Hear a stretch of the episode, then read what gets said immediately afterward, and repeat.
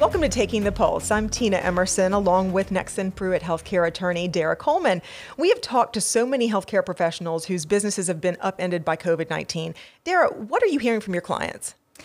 Tina, this week has been a very interesting one. Um, as we've seen a surge um, around the country in the number of cases reported, I think our healthcare professionals are concerned about what might happen with the upcoming holidays, but I think they're also optimistic about the awareness that people have. Um, so there's a, a, combination of a concern about um, the COVID fatigue that we're certainly seeing with people, but also I think hope that the heightened awareness um, that we certainly have this far in to the pandemic will will bode well. So there's optimism, cautious optimism going into the Thanksgiving and Christmas holiday season. Well, we have a great resource to add to that today. We are going to talk with Dr. Addison Livingston. Um, he is going to talk to us about the pharmacy industry. Stay with us.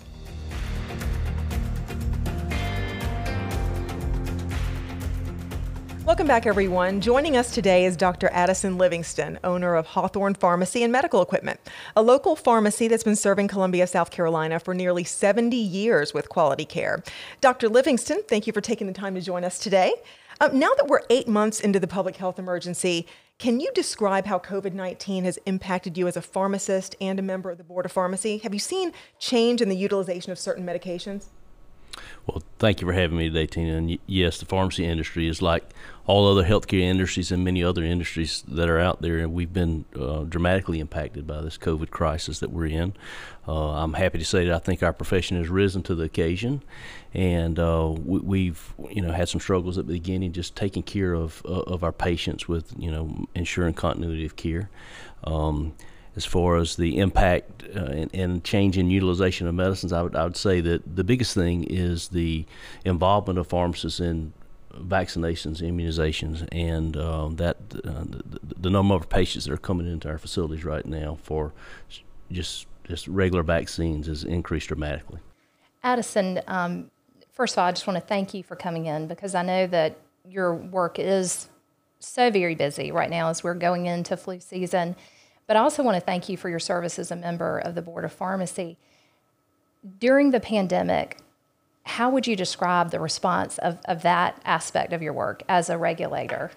Well, that's changed drastically as well. Uh, just something as simple as the, the ability to, to get together in a room and meet and take care of issues has, has changed, uh, just like it has for everyone. You know, we're, we're, we're you know taking care of business through a Zoom platform or a WebEx WebEx platform. But uh, there are many substantive things that we've had to take care of uh, with, with, with this crisis. Uh, first of all, making sure that um, there's adequate providers out there to take care of the people of South Carolina. That's one of the important functions of the regulators here is to make sure that health care is available to, to individuals. So we issue some orders that uh, allow temporary license to out-of-state entities to make sure that you know adequate services are uh, available.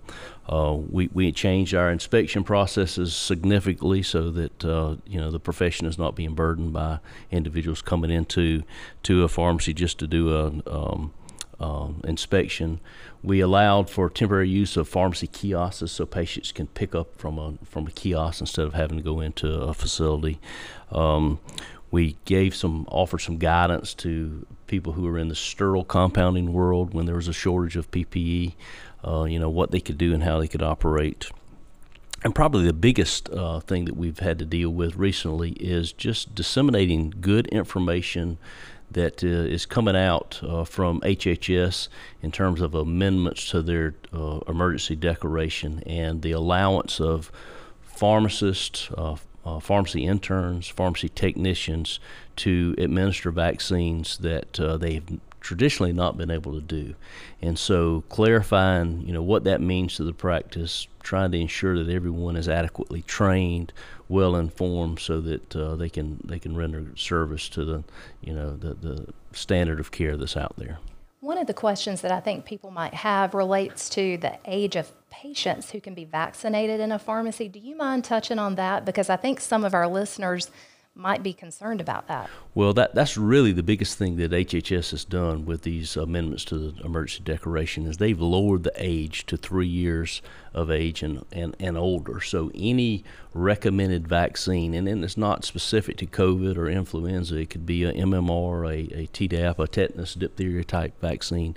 Um, what what HHS has, has been concerned with is that during this pandemic, there are a lot of children who have not gone to their pediatrician for care like they normally would. And because of that, there are many people who have not been adequately vaccinated. So they issued these amendments to the emergency declaration because health uh, pharmacists are so accessible to people. Uh, you know, it's estimated that the majority of people in the United States live within five miles of a pharmacy, so they can go to that pharmacy and get these vaccines that are that are very much needed.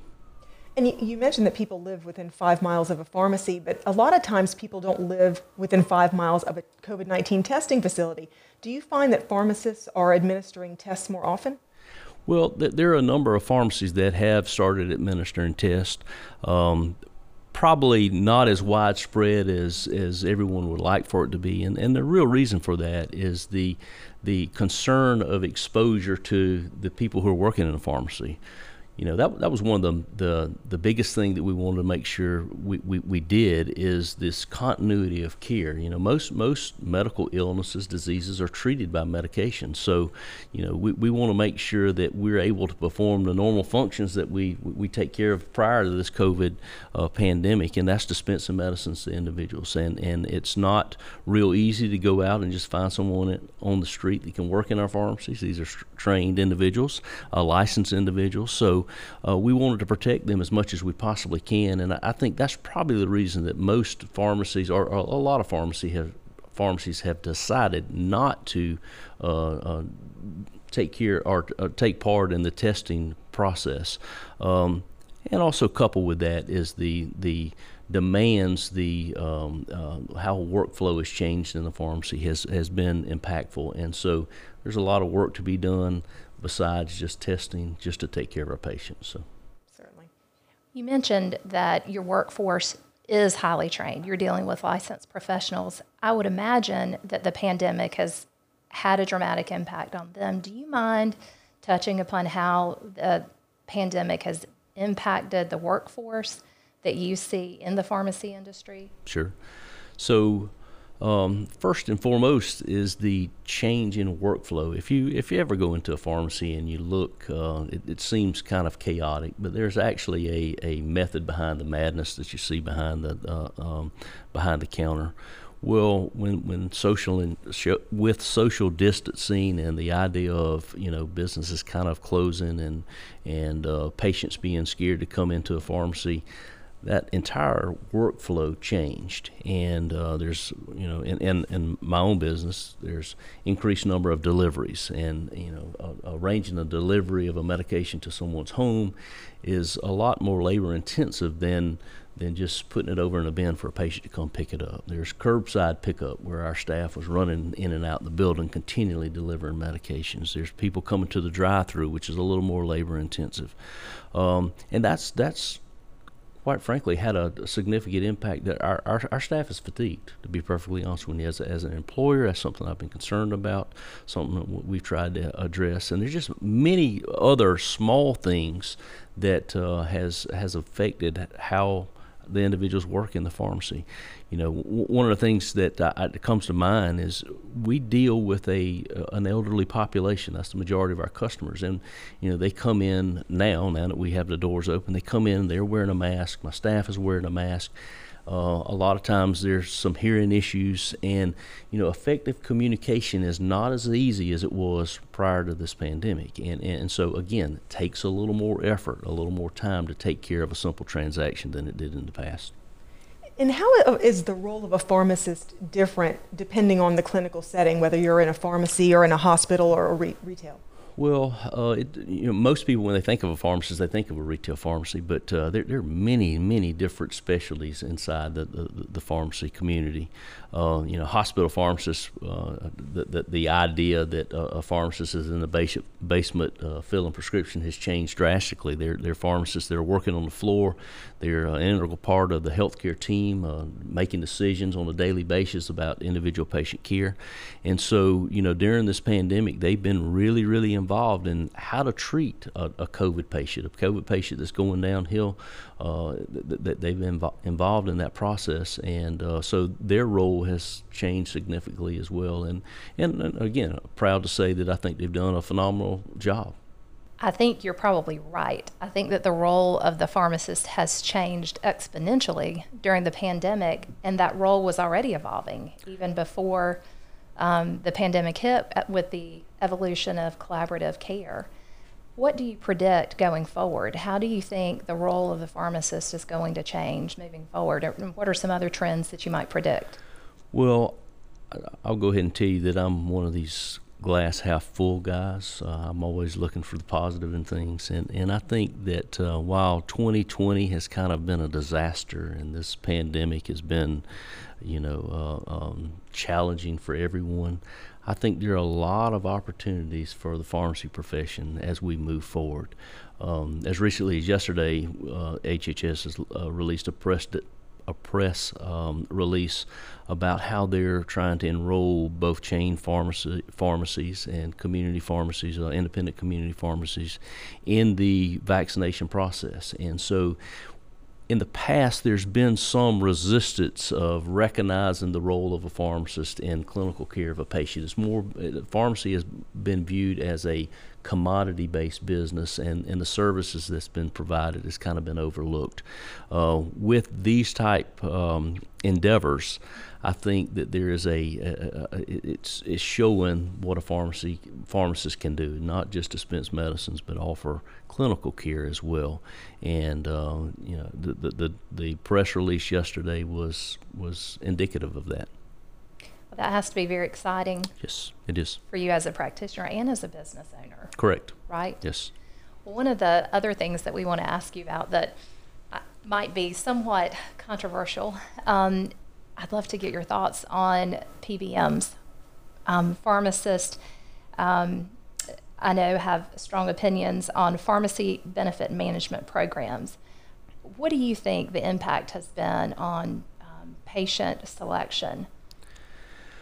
Well, yeah, uh, the, the, PBM is uh, uh, topic is a is a hot topic. Uh, you know, these pharmacy benefit managers were set up originally to perform administrative functions between a pharmacy and the major medical uh, insurance carrier. So, in the past, uh, before PBMs were created, the, the pharmacy would have to s- send bills to a, a number of different in insurance companies for you know a number of different patients. Uh, whenever you came in, you can just imagine the, the administrative nightmare that, that that would be. And so the PBMs were developed to to serve a kind of go between, the middleman between the pharmacy community and the insurance companies. And uh, over uh, over the years, their role has uh, evolved, and um, they are you know major major companies. And so there been there's been vertical integration a lot of consolidation in that industry and a lot of these PBMs are affiliated with either major chain pharmacies or they have uh, you know their own mail order pharmacies. And so many times patients are prohibited from going to their local community pharmacy and, and, and talking to the pharmacist that they've known and, and developed a relationship over many years uh, because this payer says you have to go somewhere else. Um, I used the example when talking about this. Uh, my dad, the, the, man who paid for me to go to college and, and, and helped me kind of push me forward in life, is prohibited from getting services at my own pharmacy.